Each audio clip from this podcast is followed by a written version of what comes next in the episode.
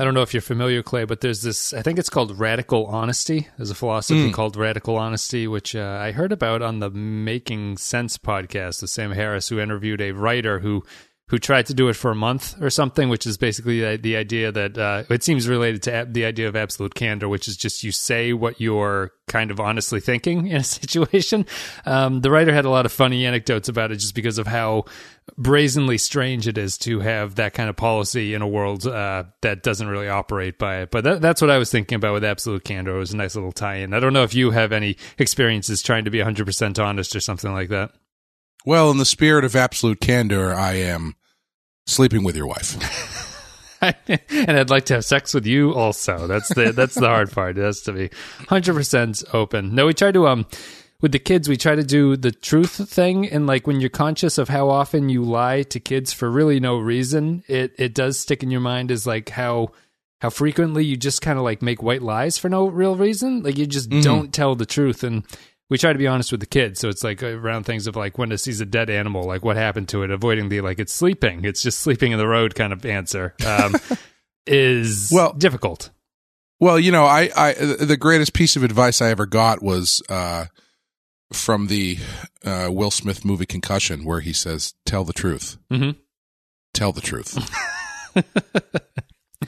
We're going to talk about absolute candor. The latest I didn't. I. I consciously did not do the voice the accent. You're being dishonest with your impression. We're going to talk about absolute candor, but first we're going to play the music.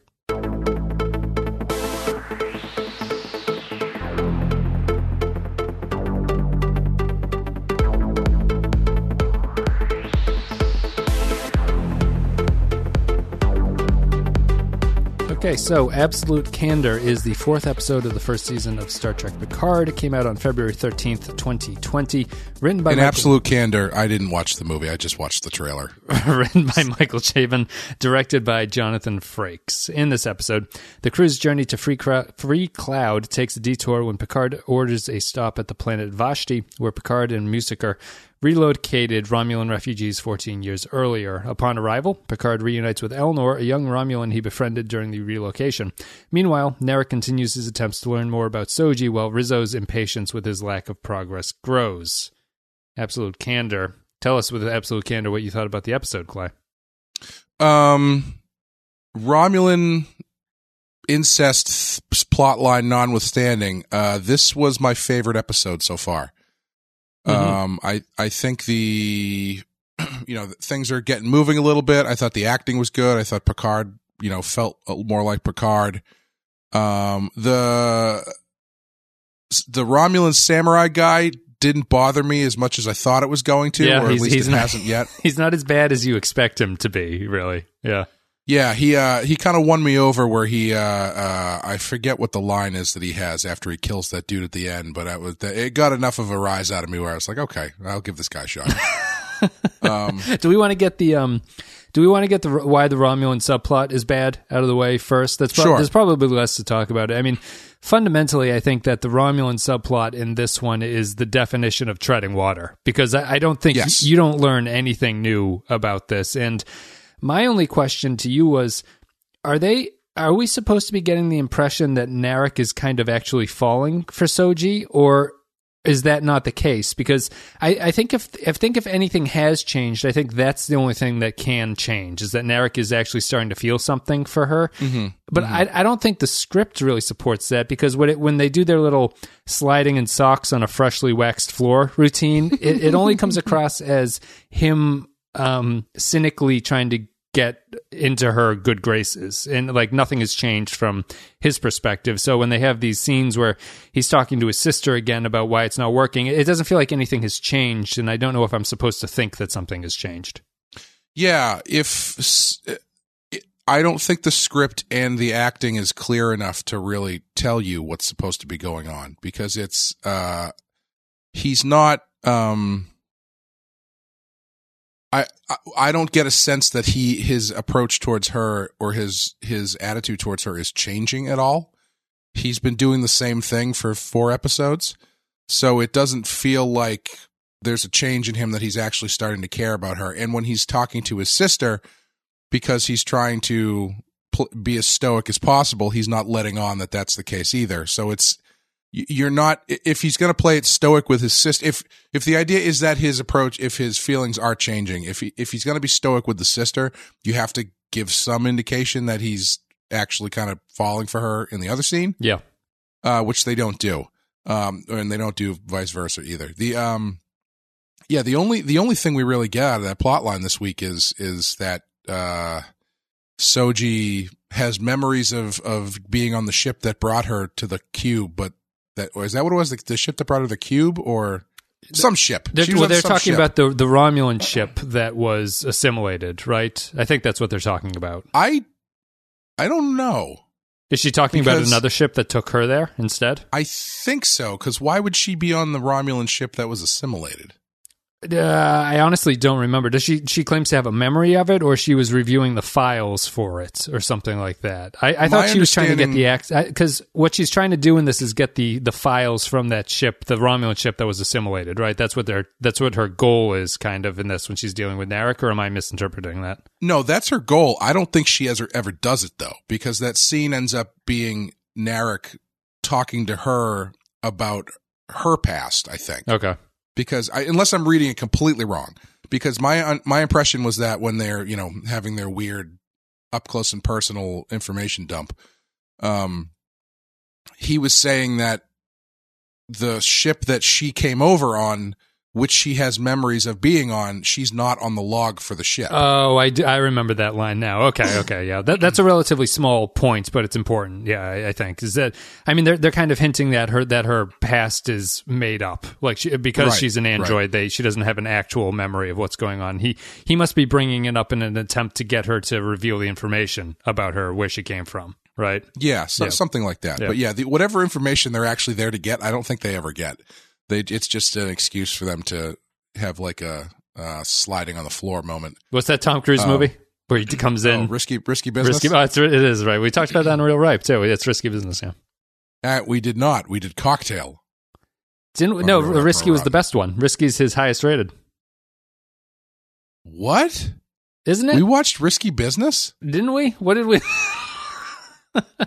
What's the other one where he's the kid who? uh Is that not? I no. You know what? You're right. No, you're right. I just have no memory whatsoever of doing that. we liked Risky Business too. It's a good movie. Yeah. apparently, apparently, I I am a reverse synthetic where I forget things that I've actually done. it was all. I'm just trying to trigger you to tell me where the other clays are, so I could follow you Yeah. there and find. I them. just I just uh uh Jason Bourne threw my desk next to me because he triggered me.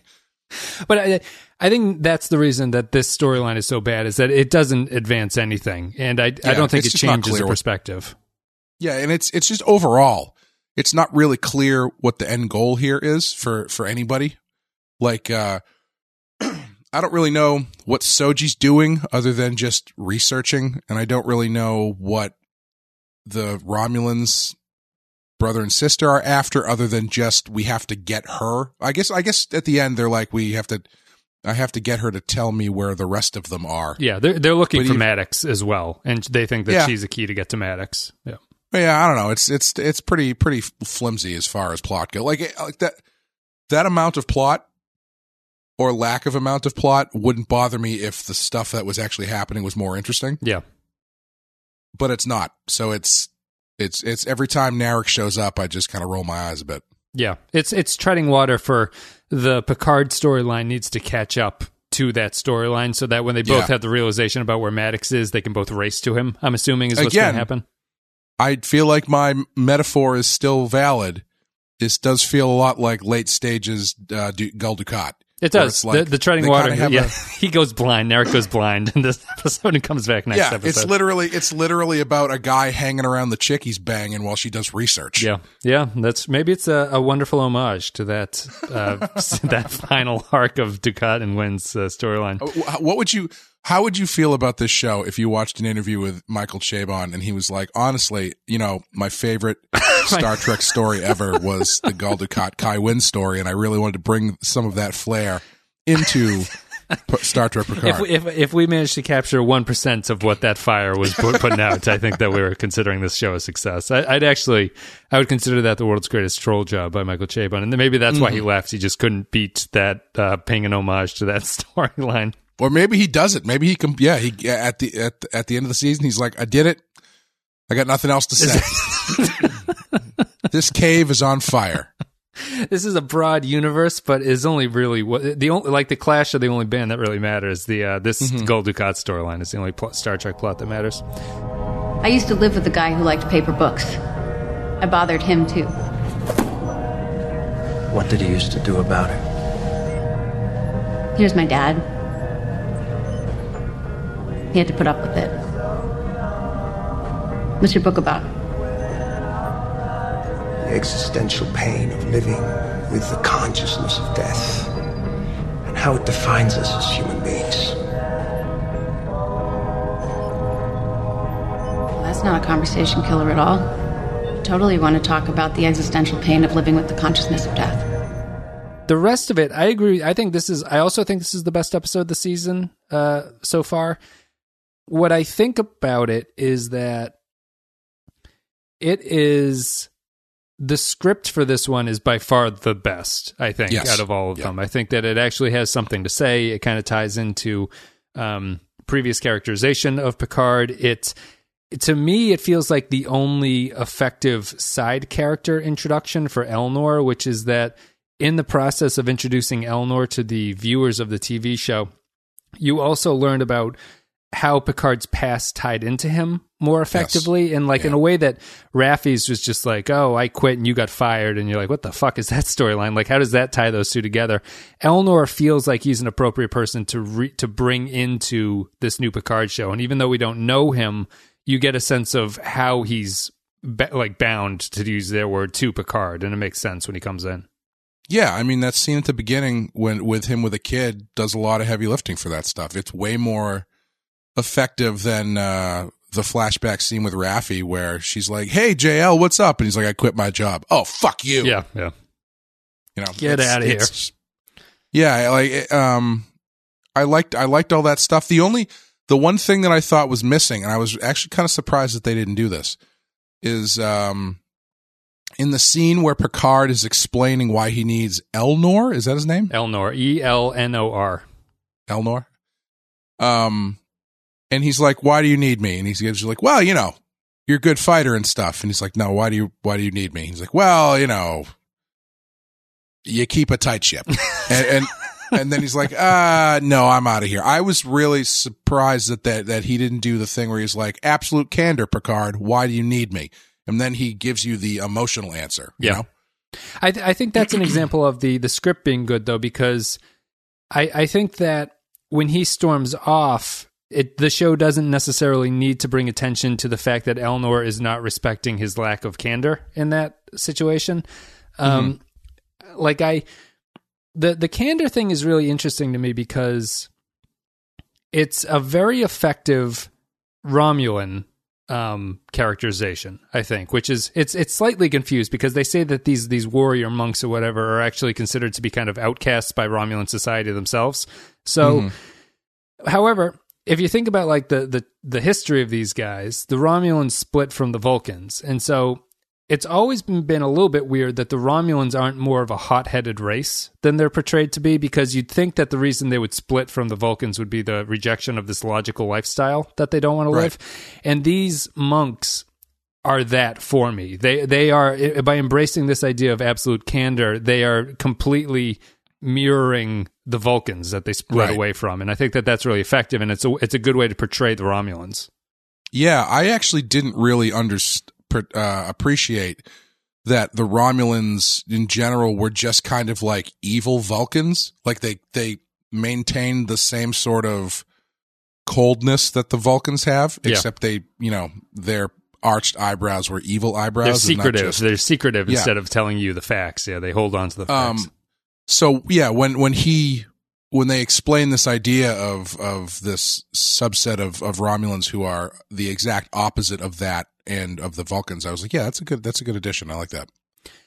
and what I I think it's and I think that it's like thematically it just ties into the the script of where they need to be at this point and this idea of like um I think the series is starting to deal with more of the philosophical ideas at this point. Like they got the introductions out of the way in the first three episodes, and now they're kind of moving into a different realm of um, space that they want to take it.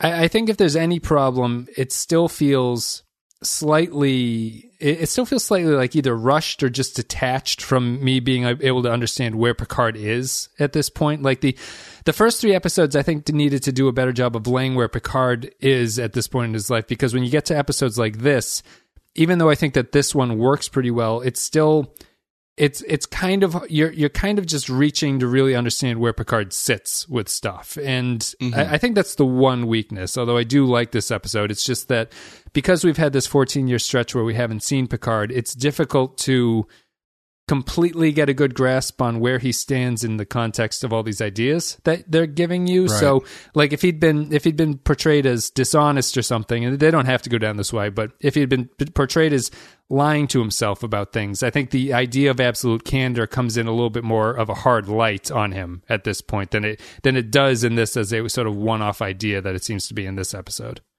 Yeah, I hope if they if they keep doing the flashback thing, um, we get more flashbacks to like ten years ago or like five years ago. Just because there's so the the the fourteen year gap is so is such a blind spot at this point. Like we know we, we know how Picard felt about the destruction of Romulus. Right. Yeah. You know, we know what he tried to do. We know that he failed to do it. We see in this episode how that affected uh, his personal life and his personal relationship with the Romulans. I would like to know, yeah, what what he how he was dealing with things five years after that. Whether it's you know uh, being frustrated on the vineyard, or I, I feel like there's an opportunity where you can fill in some of that backstory uh, in a way that would be satisfying. Um, I would love to see, not to jump to the end here, but uh, hopefully maybe that involves how he knows Seven of Nine, because there's no real reason he should know who Seven of Nine Yeah, is. yeah. Outside of her being a very popular Wikipedia entry or something. Yeah, he's never Yeah. met her or anything, but uh, maybe it's just reputation alone, or the series assumes it's reputation yeah, it's alone. possible. Yeah. Um, seven. There's not even really much to say about her. I know the the Trek fandom went crazy, but she's she's just in it at the end. Um, That was like I I can't. That was a pretty haphazard introduction, if we're being honest. yeah, Like yeah. I'm sure they'll explain what she was doing there or whatever, but it was still, I don't know, it was kind of clunky. Yeah, it's it's very much a uh, we need a button to end this to get to the next episode. So we'll, Yeah. we'll introduce seven at this point. I think uh, what I what I the other thing that I like about this, like, and why I think the script works is the it, it's it's playing. It does a much better job of avoiding the meaningless sort of plot ping ponging that the Discovery show tends to do, and what I feel that Mhm. the first three episodes of this show did a lot because it had to get the pieces into order, and just the there's a there's a moment in here where uh, early on the Romulan monk has a line about uh, promises are a prison to you. Like don't Mm. don't ever make what is her what is her actual quote? You let me scroll down and say this. She's- don't make uh don't make a promise because a promise is a pr- uh, sorry a promise is a prison. Do not make yourself someone else's jailer. Yes, a promise is a prison, Elnor. Do not make yourself another person's jailer. Just so everyone knows, that doesn't work when you're talking to your wife or husband. That's not going to go over well. And in a way that none of the other episodes have done, the episode uses that as a springboard to show everyone else's reaction to Picard. So when he has that scene with the uh, the Romulan senator who's now living on this planet, they have a they have a moment there where Picard, in a moment of frustration, says, "I promise that's not what I tried to do."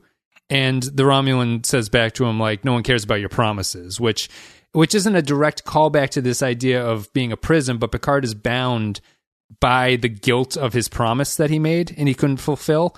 And the script is just the script to me succeeds because it's layering that stuff in a way that's not so heavy ham like ham-fisted or heavy-handed or anything like that and i think it just it flows much better and you're actually left to think about things instead of just being told what's going on and then raced off to another plot point Yeah.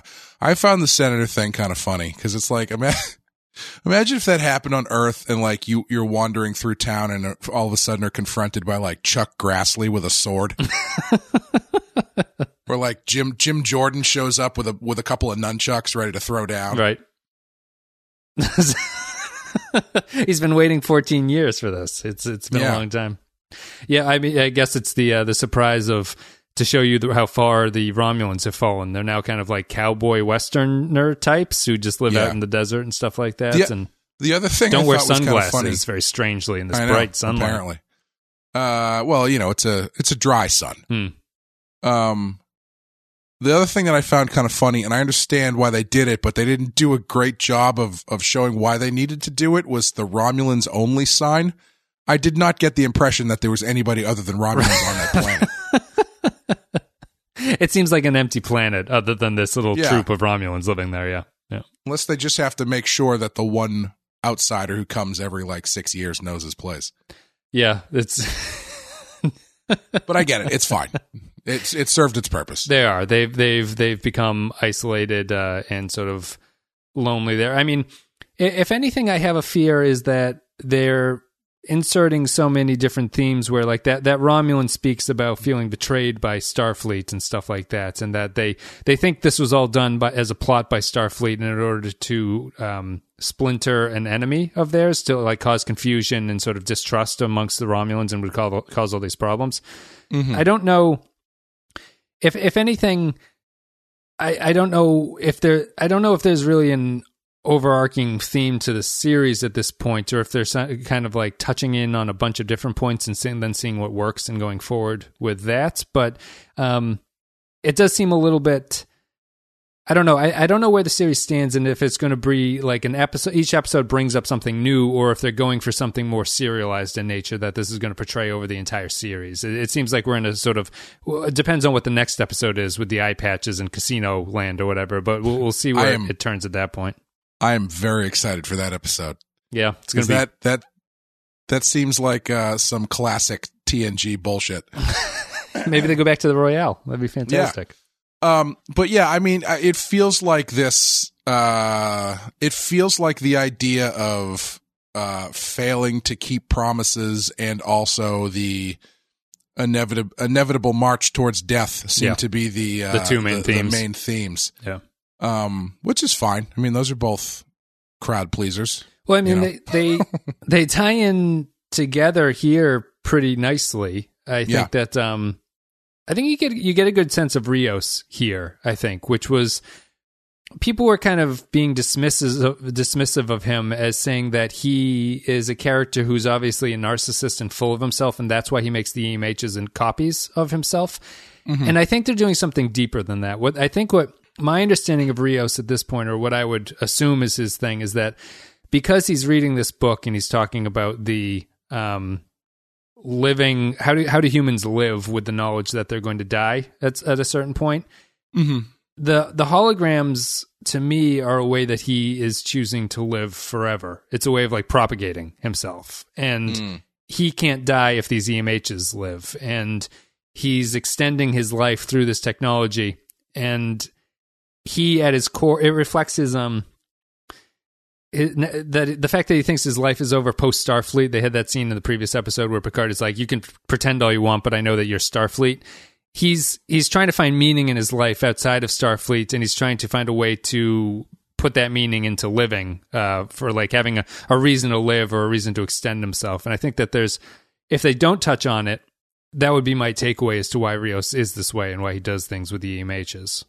That's interesting because my my read on the hologram thing is actually that it's this weird form of self loathing Mm-hmm. because he doesn't he does not like the holograms any of them. Yeah, and uh anytime they come up he's like I I hate these things. I hate that the- fucking hospitality hologram. yeah. Yeah he hates the hospitality hologram. He tells the the doctor to get out of his face Yep. really pretty quickly. Uh he's reluctant to bring up the autopilot guy um he clearly has a disdain for the holograms who all look like him so i imagine there's some sort of i'm sure he's got some sort of thing in his past that he's not happy about or something i don't know Yeah, yeah. No, I I think that ties into it too. I think that he can because he doesn't see meaning outside of himself not being in Starfleet for whatever failure he had in the past. He, that's his self-loathing of himself, and it also means that that's what ties into his reading that book, which he says is about the existential dread of death at at, uh, the end of his coming to the end of your life and things like that. I I think he has he has potential. They haven't really touched on him. I imagine they will at some point, but he, he's starting to come together in a way that doesn't seem as much of it's just like a gimmick they had as a crew that looks like him. It, it feels like it has meaning. Yeah. Has um has anybody I would be shocked if they if they don't make this joke if they've never made it in Star Trek before where someone introduces 7 of 9 and they're like this is 7 of 9 and then the rakish rogue says no, she's at least a 10. A 10 out of 10. Hasn't happened yet. They don't really have the um yeah, uh, Rios has, hasn't really been portrayed as the ladies' man to this point. There is no ladies' man character, so I don't know who mm. who would have to come in. Maybe they're saving it for Riker to make that joke and come in. uh, let's see here. The, the Rios making the plans, making the promises. Yeah, I I would agree. I think that the the theme is going to be the sort of like inability to live up to your promises and promises being a prison. Don't do that and stuff like that. Um, and I thought that this episode and the script in general just did a good job of setting up those two uh, perspectives and two themes. Yeah, I think the themes are are, are really str- like I I think that's one of the strong points of this episode is it it's really starting to solidify some of those themes that have been there since the first episode, but they're starting to you know they're they're starting to uh, uh the jello is starting to solidify. Yeah, yeah, because you've got um Picard's uh, what's the word I'm looking for? Uh, illness that he's he's dealing with that I don't think anybody else knows about yet. Um, and that's just kind of hanging over everything. And it, it's definitely it, it's definitely a, uh, the whole series seems to be about regret. Yeah, and and not having enough time to to fix the problems that of of your past, essentially. Right. Um, and uh, I mean that's a that's a solid solid way to go. I think. Yeah, I I, I wonder how to like I I do I think that Bruce is, Maddox regrets that he never managed to get his hands on that pesky data. Right. He's he's, he's lived his life uh, knowing that that's not going to be the case. Yeah, I I guess that um I don't even know if it's a problem, but it, like the themes like that are interesting when they when they're choosing to pair it against the bigger story like the Romulan relocation effort and then the Borg cube and stuff. It almost feels like it's a um a strange mix of very small personal problems mixed with the epic. And I don't think it's a problem. It's just that sometimes when you have like these big epic storylines, what you like, what you think the Borg cube is leading to, and the Romulan stuff, you you you kind of maybe get dismissive of the smaller Picard struggles potentially, uh-huh. like because you have to resolve the bigger plot issues. And I, I, hope that's not the case. Like, I, I, kind of would have preferred the series if it was a smaller, low key thing that was like almost entirely on Earth or something. And you didn't have this Borg yeah. reclamation project because I think Picard at this point is more built for that kind of a storyline than sort of warping off to find the artifact and things uh, along sure. that nature. So that's my only concern is that because they have these other bigger storylines, you won't get the focus on the stuff that works in this episode quite as much as I think you might want to. Yeah, I also I'm not totally sure that they're going to finish that larger story in this season. I don't think that they're going to, honestly. Okay. What um, uh, what largest story? You mean the the Borg thing or the the yeah, Romulans? The yeah, the Borg stuff uh mainly because we're 5 episodes in and I'm not even sure what the bad guy is that they have to stop other than they have to just find Soji. So I don't think that there's going to be much of a resolution there in the next five episodes, especially the way it seems like they're going, because it actually seems like they are going a, a, bit more low key as far as these stories go. Like this, this story was not, you know, a, a super flashy space adventure until like the last five minutes, but, um, and it looks like next week is another sort of like almost episodic feeling. Uh, let's all put on disguises and infiltrate the space casino. Yeah, yeah uh, and free all the giant racehorses or something. um, we can hope. But yeah. Uh, but you know what I mean? Where it's like, it feels like if that's, if, if you're five episodes in and there's not really like a, a clear threat that they're up, they don't even know like what the threat is at this point. Right. And so unless episode five is the turning point where it's like, okay, now we know what we're, what we're fighting against, what we're, the time we, we figured out where Soji is. We know why we have to get to her. We know what the stakes are. I don't think that that's going to be something that gets fully resolved. My theory is, mm, hello. Um, my theory is that they will get Soji at the end of the season, but the larger story of her being hunted down or needed by the Romulans is not going to wrap up. I think that's probably going to continue into season two. Yeah, if I were to guess, I would I would assume that the the Borg Romulan Borg cube would be the main storyline that kind of continues into a second season, and Mm-hmm. um, finding Soji makes sense by the end of it, and sort of figuring things out from there. She would become a main cast member at that point. Probably becomes a little bit more of like a data analog Or- potentially. I I I wouldn't even count on them like bringing her onto the team. I could see them getting to her and then maybe at the end of the season she leaves with Narek. So my, my I'm thinking maybe they end up making it to the Borg cube and in their attempt to find her and get her out of there is when the green badges start going off whether or not maybe Narek sets it off on purpose, you know, so, like Yeah. some sort of distraction Yeah, and in the chaos of the Borg coming back to life to kill everybody, uh, she uh, Narek grabs her and is like, "We got to get out of here," and so you know that kind of thing. Yeah. So yeah. we'll see. Yeah, because it is. Um, we are sort of running out of time for any other set. They're they're still setting things up, really. Like they they just picked up another crew member for this one, and uh, you know, there's there's only so much time left in a ten episode season. I'm just surprised by that. Would almost to me mean rewrites on some level because I'd be surprised if they like you don't know. They did get a second season, but they, they must have pitched it to Stewart as if it would be multiple seasons. It just seems it seems like it's a kind of a risky venture given Patrick Stewart's age and everything to really stretch out storylines that way and not just get Yeah. them done one at a time. But we'll I'm see. legit shocked. I'm legit shocked that they're doing more than one season. I thought it was going to be like a one and done thing. Yeah, I mean, and I, I think I'd be more worried if it was supposed to be a one and done. Like the pace of where we find ourselves right now, halfway through it, I'd be like, "Ooh, this is like I don't know what Yeah. I don't know what they're going to do to close this out in a very satisfying way." But w- w- because there's a second season, I feel a little bit of uh, relief.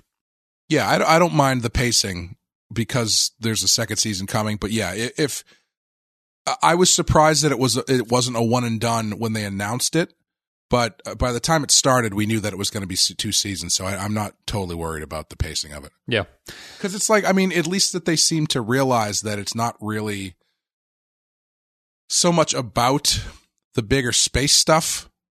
At least I hope that's the way it's going, where it's like, yeah, the big space stuff is going on, but it's more about Picard and, you know, him dealing with the stuff that he's dealing with. yeah, yeah. Because that that does seem to be the that seems to be the battle between what the scripts want to do is whether or not you you know if if I'm to draw generalizations without knowing anything, it'd be like Chabon to me would strike me as the writer on staff who would actually be more interested in the Picard journey because he had that New York Times thing where he wrote about his father dying, uh, Right, coming to right. the end of his life. And in that New York Times story, he was talking about like how he wanted this Picard story to be about dealing with the end of your life and like what the what the right way to approach that is. The Kurtzman style of storytelling, and I'm not saying that this is like the direct battle, but it's like the Kurtzman production side likes the big epic space stuff on top of things. Right. Like they're they're more prone to the Borg cube uh, st- uh, side of this equation. So, if anything, you have to see how well those mix by the end of it. But I, I certainly prefer Chabon's approach in in dealing with Picard as a kind of low key old man that he is, but fleshing it out. And I think that what he did here really well is you'd said this feels the most like Picard out of anything. I loved the first scene in his holographic office yeah, with was everybody the same thing. Yeah, just the way he says come when people Yeah. ring the doorbell is like oh it is picard and he's talking to them and i i thought that was the cast as the most comfortable that i've ever seen all of them Yeah. together and acting as if they were a crew that was doing things and he he was playing stewart or he was playing picard like an older version of picard but it was still recognizable as picard in command at that point and Right. I, I liked it yeah, and I also like the way that he interacted on the bridge too, where he was, uh, um, you know, I, I what did he? He made some when he stepped on Rios's thing. toes instead of. Yeah, of I thought Rios that was it. fun. Yeah. Yeah, I like that they're doing a little bit of that stuff without bringing too much attention to it, and that was a nice one where it's like, I, I'm sorry, force of habit. It's, not the Chris Pine and uh, Thor in the MCU. I mean, as funny as those scenes are, it's not as like obvious as those two battling for control of the Guardians or something like that. Yes, yeah, Yeah. well, that, well, that would be pretty funny too. Not Chris Pine. What am I? It's uh, Uh, Hemsworth, no, uh, Pratt. Pratt, Chris Pratt, and Hemsworth. Yeah, All the Chris's. Just Yeah. put all the Chris's into a movie. Yeah, I, I, I like that stuff too. And Rio, like I, I am, I'm a bit relieved that Rios is not like chafing under the command of Picard. Like that's not his characterization. Just to be like, this is my ship, and I get to do make all the orders. Well, what's also nice about that holodeck scene is it implies to me that they ha- they are going to have essentially ready room scenes that Right. they don't have in in Discovery.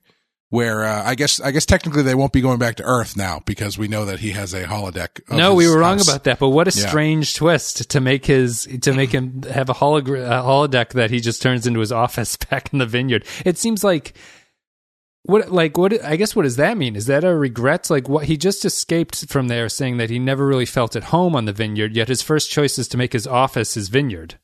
Yeah, I feel like it was a production thing more than anything else. Okay. it was like we have We have this space. we have we have Patrick Stewart for like three weeks. How much of this can we shoot in this one location? yeah, I, I, I I wonder about it. I think it's if it is a production choice, it's probably one of the worst ones you could make. Just because I think that Picard, if anything, I would think that Picard would make something more like his Enterprise ready rooms. That he's kind of like trying to relive those uh, moments or something. But I, I don't.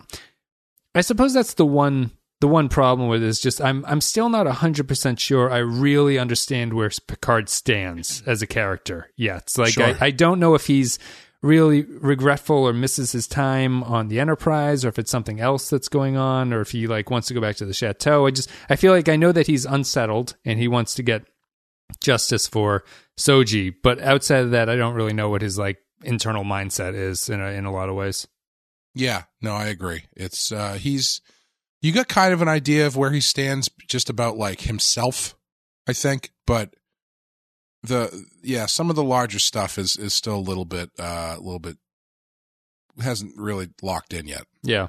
It almost feels like there's too many threads to it. Like he doesn't have a single cohesive uh, like problem that I can focus on. It feels like it's more of a a general sense of regrets, but uh, I I I would I would like to see a little bit more of a clarification about that. I think this one did it with the Elnor stuff, which is that he lives deeply in regret, but I don't I don't know how that ties into his outward uh, looking ways and that he like he looks at the ready room, he looks at the chateau, and he has all this stuff. So it, it is what it is, and we'll see if it moves going forward. Mm. Uh, anything else? Any other big points for this one? I think we've got all the big points on my list. I'm uh I'm looking forward to Picard cosplaying as uh Chief O'Brien as a bad guy with the eye patch. With the uh, the Chief O'Brien goes undercover episode of Yes. DS9. Yeah. Prodigal daughter. They have to bring Ezri back into this or Dax or something like that. I don't. I don't understand. Oh no, no! I'm thinking about go. the one, the one where uh, they go into the holodeck holosuite. Oh, the program. the My Man Bashir or the the, the Yes. Bashir 007 Yeah, one. Yep. yeah. Yeah, we'll see. But I'm not. Um, I won't judge it until we get to it. But that that seems an interesting choice that they're going down to do the uh, the casino planet at that point. Um, let's see. We got Rafi. We got Rios. We got all this absolute candor. We talked about that. Anything else? Anything else that you have in uh, your list of things to say, or like uh, if you wanted to sum up your thoughts, I guess at this point.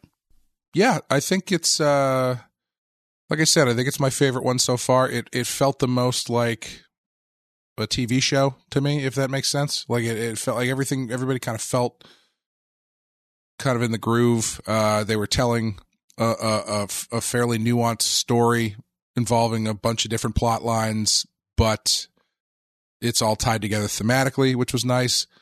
Um yeah, I hope I hope something interesting happens with the with the Romulan Borg stuff and Soji and and Narek because it's just yeah, it's it feels you know I I don't want to I don't want to write it off because of that. Like I it was I don't know if it's quite this bad, but it was reminding me of the first season of uh, Ash versus Evil Dead. I don't know if that's a show that you watched at all. No, I don't think so.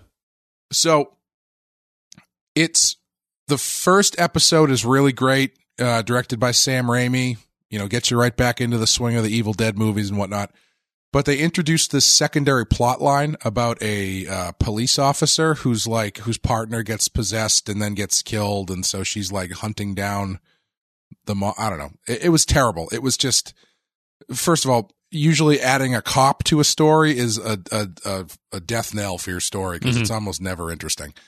Um, but it was it was it was tough watching the season because the stuff involving Ash and the new characters that they created was so good, but that other stuff was so bad.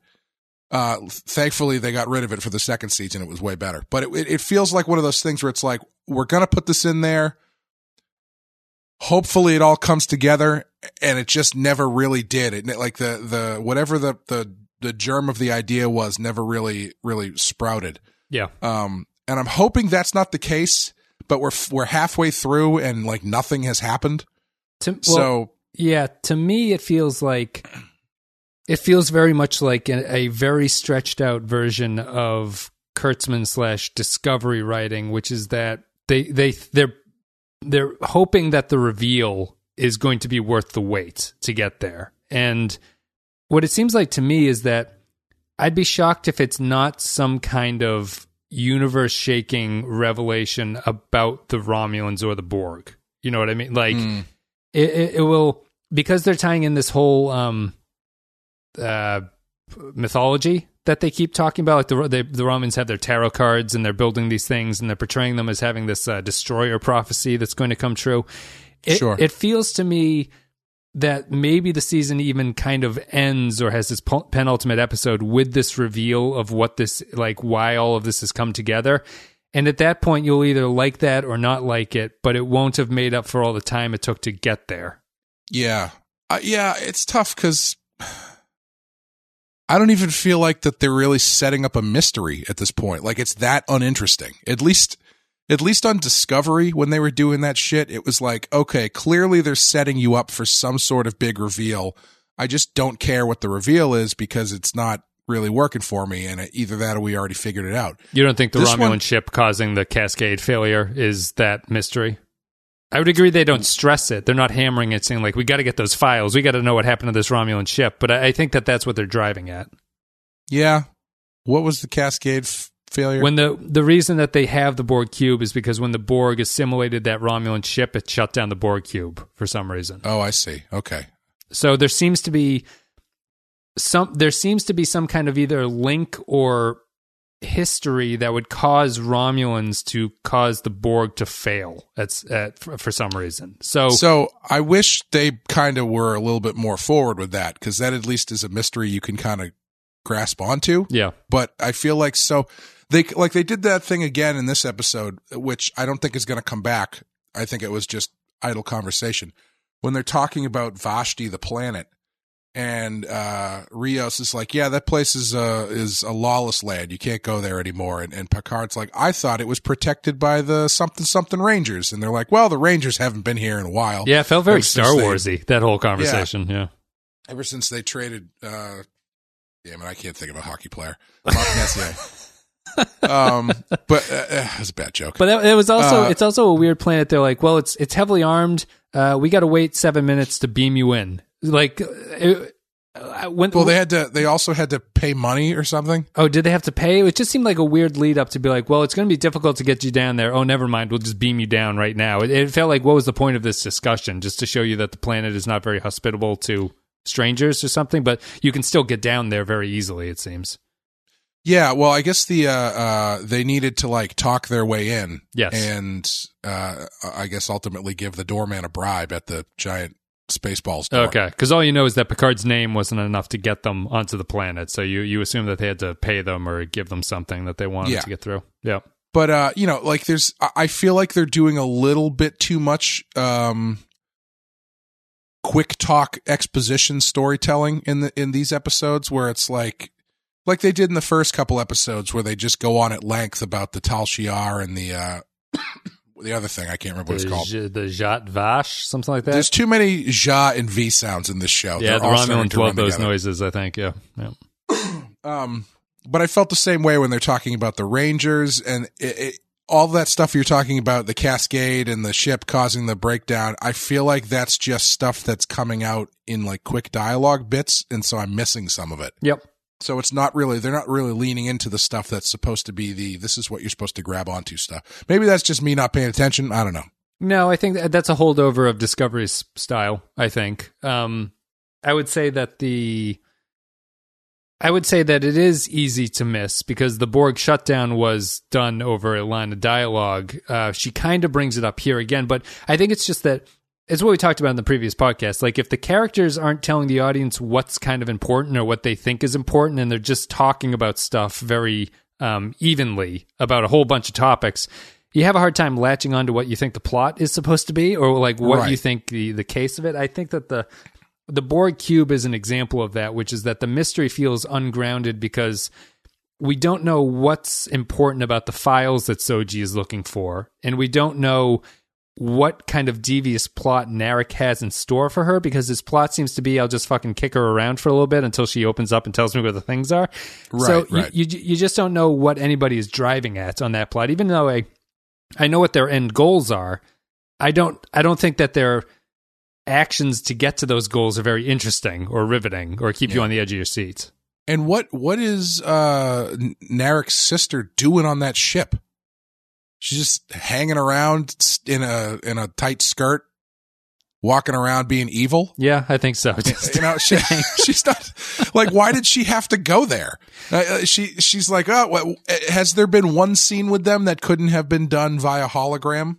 Uh, no, like the first time. Yeah, like the first time they talked was via hologram. Yeah, she's Yeah. she showed up and hang out. I mean, I, if anything, you would think, especially if they have that capability where you can, it's not like a view screen. You can actually shoot the scenes with the two people in the same scene.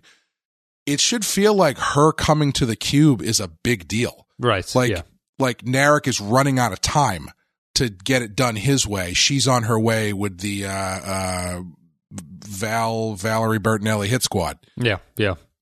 Yeah, no, I, I'd agree with that. I, I don't know what she's doing, just hanging out. And you would think that that would be a, um, I'll see you in two days, Narek. You better have my money by then. Um, yeah, exactly. Yeah. yeah. Like the, like the end of UHF. yeah, Where they're like, oh, Mr. Mr. Big's coming to collect on the money at, at midnight on Tuesday. yeah. There's just it's that's just a bad relationship. Just because you don't, I don't think Narek. We don't have nearly enough sense of what Narek feels about this. I think that's really the problem uh, with that. Like, I don't, I don't know what his motivation is or what he's trying to do or his perspective on things. So it's, it feels like it's just killing time, which is unfortunate. And I'm, I, maybe they're going to do this. I don't know, but I'm also surprised that they haven't had her. Uh, the what's the sister's name? Do you remember? Rizzo, which is a very funny name. It's Rizzo. Rizzo, Yeah. like the rat from the Muppets. yes, or the uh, Jerky Boy character. yeah. Uh, I'm surprised that they haven't had Rizzo uh, interact with with Soji at all. Like it feels like that's the kind of thing they would do, where like she goes and gives the, you know, I'm I'm I'm going to do things my way if you're not careful to to Narek, and then like right after that, he sees her like run into her Right. in the in the cafeteria or something, Yeah. and she's like, "Oh hey." Hi, I'm new here. I'm going to kill you. Wait, she doesn't say that, but it's like one of those things where it's like The Narek subtext is everything. Yeah. yeah, Narek sees her make contact with Soji, so his his hair starts standing up a bit, you know, that kind of thing. Yeah. Yeah. No, they, they haven't done that. Um, they've kept the relationship purely focused on Narek and Soji, which would be fine if it was actually a conflicted relationship, but I just don't get that sense. So it's it's failing on that in that way. Uh, that's it. Let's take a break. We'll play an audio clip and then we'll come back and give our final thoughts about absolute candor. We had so little time. There were so many of you to save. And so little to be expected from Starfleet. I did everything I could. And then you gave up. Scantle! Vedran!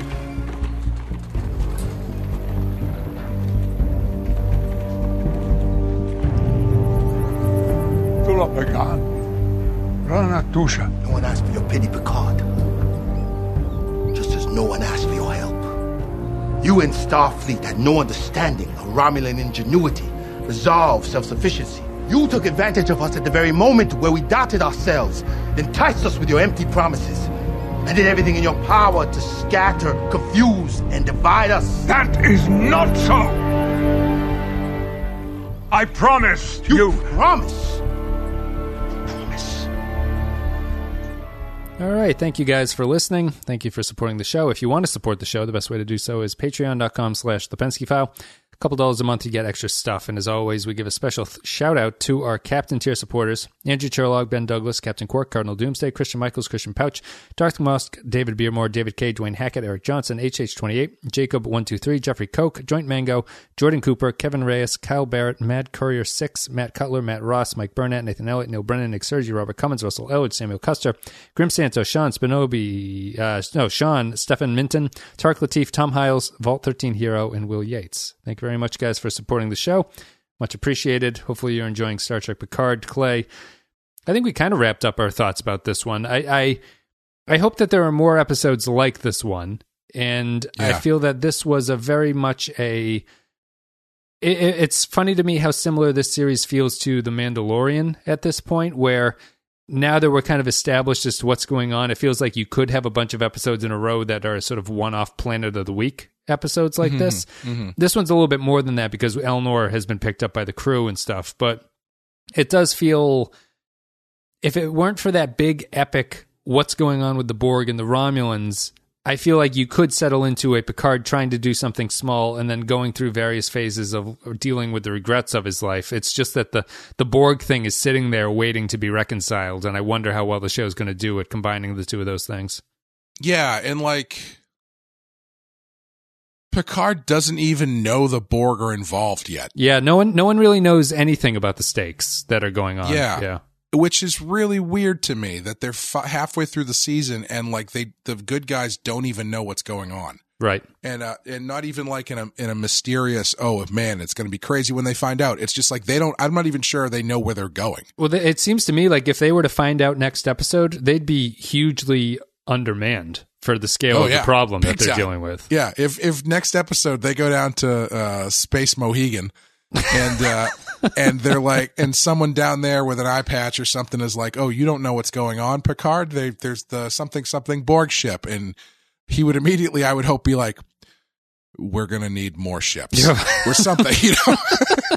I'm going to need people who are familiar with how these ships work. I can't have I need to holograms. immediately go back to Earth or Betazed and find Riker. That's why he goes and finds Riker. He's like, Will, the Borg are back. Well, Listen, Riker takes I- his bathrobe off and gets dressed. I wasn't going to ask you guys to come on this journey with me, but frankly, uh, the Borg are back, and I need I need the big guns.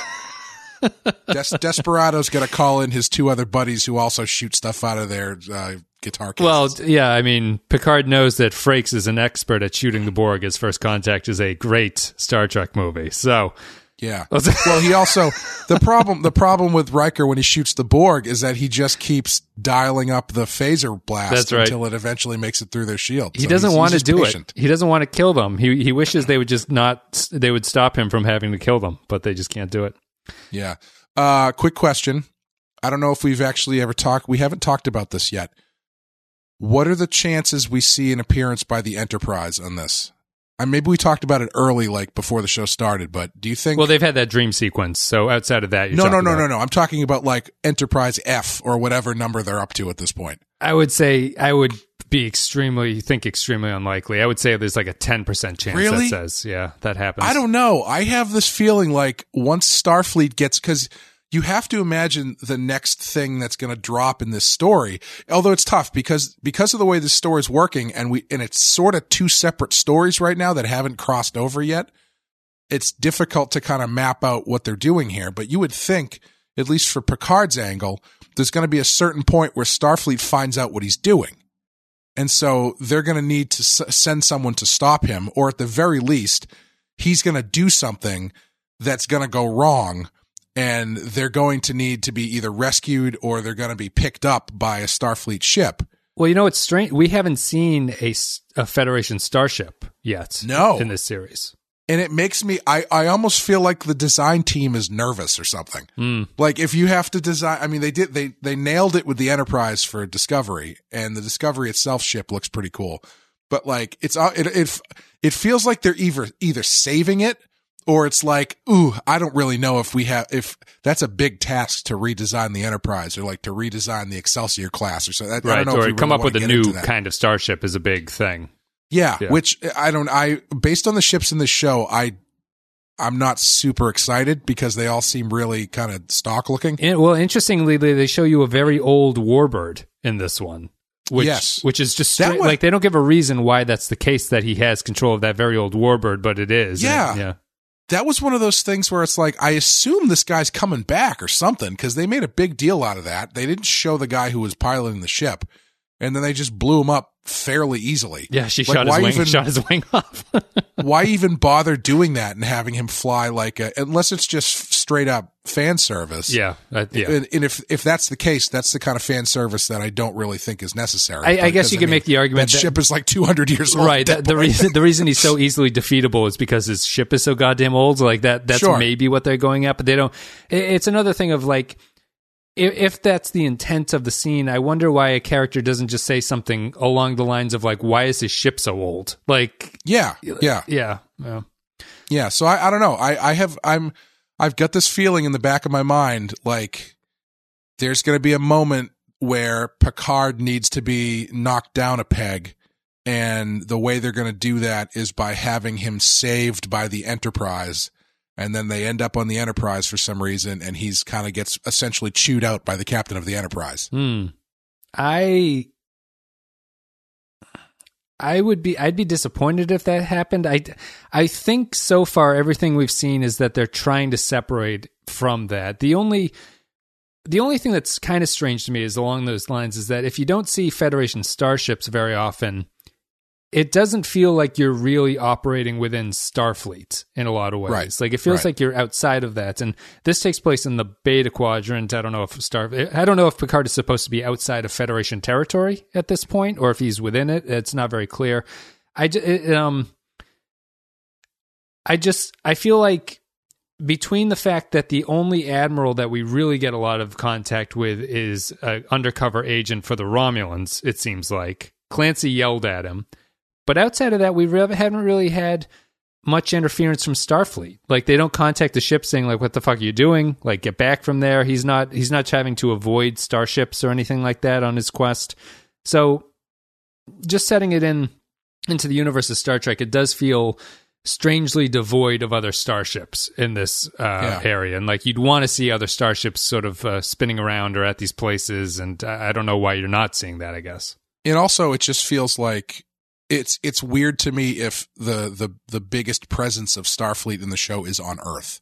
Right. Yeah. You know, because it fe- like uh, again, it it feels like one of those things where it's a looming obstacle that he has to avoid would be Starfleet because he's actively going against Starfleet after he asked them to help him, and they're like, "No, Yeah. go fuck yourself." Yep. Um, so I would I would be shocked if we don't run into more Starfleet people along the lo- uh, along the way. Like uh, at the very least, I hope he gets some sort of angry angry communication from the admiral or something. Like it, it feels Right. like it needs one of those. Yeah. I Yeah. I- we'll see. Yes, I, I, I would say it's. I would say that the lack of a, st- a Federation presence is a little bit strange, and I wonder. I wonder if it's a intentional thing or if they just think that the story doesn't really need it. But it does. It does feel divorced from the universe in some ways when he doesn't Yeah. interact and he's talking about space rangers instead of like the Federation coming in or doing things like that. So we'll see. and especially with the Borg cube thing and the ru- it is so weird to me that th- this like Borg cube reclamation restoration project is happening and Starfleet apparently has no idea Yeah. and also no presence. right. Like uh, given that everybody inside the cube, I mean I guess it's being run by the Romulans, but everybody else inside is pretty much like from everywhere. Um even though I don't still understand who any of those people are or why they're there. Right. Or how, how do you get word out about this and not have the Yeah. Federation hear about it? You, Yeah. Because I guess you could. You could argue that the synth attack has apparently turned them inward, and maybe they're not, they're not out looking for that. But it's it's another one of those like the script can't have a line from one of the reclamation directors or Hugh saying that because of the Federation's reticence to like go outside of its borders, we're relatively free to operate here with Exactly. this thing. Yes. Yeah, so- something like that. Yeah. You know, maybe they're. Uh, I mean, I guess the neutral zone probably doesn't exist anymore. But Right. I was. But traditionally, it would be something like, well, the Borg cube is right in the middle of the neutral zone, which the Star Starfleet won't even come near it. That's so. the that's the ultimate burn to the Romulans and Admiral's just like, oh right, there is no neutral zone anymore because your planet blew up. I mean, if you want, you can just hang out in the. Oh wait, I'm sorry. I'm sorry, Captain Nero. Let's uh, wrap it up there. Thank you very much, guys, that was for a listening. supernova of a burn right there, wasn't it? Thank you very much for listening. Hope you enjoyed the content. We'll be back with the next episode, which is called I forget what it's called. Do you remember? It was on the Stardust Oh, City remember. Rag, which is the greatest Bowie song of all time, I think. Stardust City Rag. That's such a TNG, or that's more. of That feels more of like a Deep Space Nine title to me. It does, yeah. That's a, that's a late season, a late series DS9 title. I think. I just think Yeah. of Bowie. Uh, that's what it reminds me of. But we'll go. We're like uh, that's a Deep Space Nine episode where um, where uh, Bashir is having relationship problems, so he he demands everybody follow him to his favorite uh, honky tonk from the twenties program that he has, or something. shit. I have a question for you based on uh, the starships that we just got talking. Uh, we were talking Mm-hmm. about a minute ago. What's the name of Rios' ship? Oh god, I have no idea. Yeah, I wouldn't have known this either. I'm just looking at it now, and I I find that interesting that you don't know what the name of the ship is. Uh, should I? No, though I find it interesting that neither of us would know it. That's Oh, like yeah. a, it's called the La Sirena is the name of it. But Oh. for a show that is always been about how important the ship is to it, not that this series needs to be important, but like I'm just surprised in a Star Trek show you don't know the name of the ship that you're spending your time on. That's a very it feels like one of those things Yeah. that the characters say it a hundred times an episode in every other Star Trek. Even uh, Discovery would bring up Discovery all the time and stuff like that. But here, I'm. no. Uh, are you surprised how big his ship is? What's the metaphor for why there's no rooms? Is it just that he's a is that a psychological statement on Rios that there's like Is this big a open cavern in the middle of it? Oh, is that a thing? Is it like there's? I don't. Uh, uh, is there no rooms on the ship? Well, I think there are, but the the bridge is just this big open space. So it yeah, makes I wasn't yeah. sure. Like in my, I was thinking like if this was TNG Deep Space Nine era, that ship would probably look like it was the the Defiant, essentially. Right, It was like a yeah. really tight, tight quarters bridge, or I- like any uh any Klingon ship that they ever show, where it's like it's a fairly small bridge because they had to build it in like the the small set next door. Yeah, I just I, I thought it was a statement on Rios being empty inside or lacking Sure. of something. Could but be. I, Yeah, why not? I, don't know. We- We'll have to see if it uh if it amounts to Maybe anything. he just really likes playing racquetball. Yeah, exactly. He he loves the acoustics of this with the with the drywall down. You can really hear the echo and reverb. He just likes to sit in the middle and play his guitar. this book is about the conscious human desire. All right, that's it, guys. Thank you very much for listening. Clay, do you have anything you want to plug before we call it a day? Uh, we've got the Rotten Horror Picture Show, the mo- horror movie podcast I'm doing with Amanda. Amanda, who joined us on uh, the Wes Craven episodes of Real Ripe and Real Rotten. And uh, next week, right? The next one comes out next week. Is it next week? It might be. Yes, I think it I is. think- right? yeah. Yep. The next one, actually, uh, Wes will be joining us for Wes Craven's New Nightmare to to round out our uh, Wes Craven series. So, Right. uh, you, j- come join us if you want to hear Wes be uh, brutal to a Wes Craven movie. Flabbergasted by Wes Craven.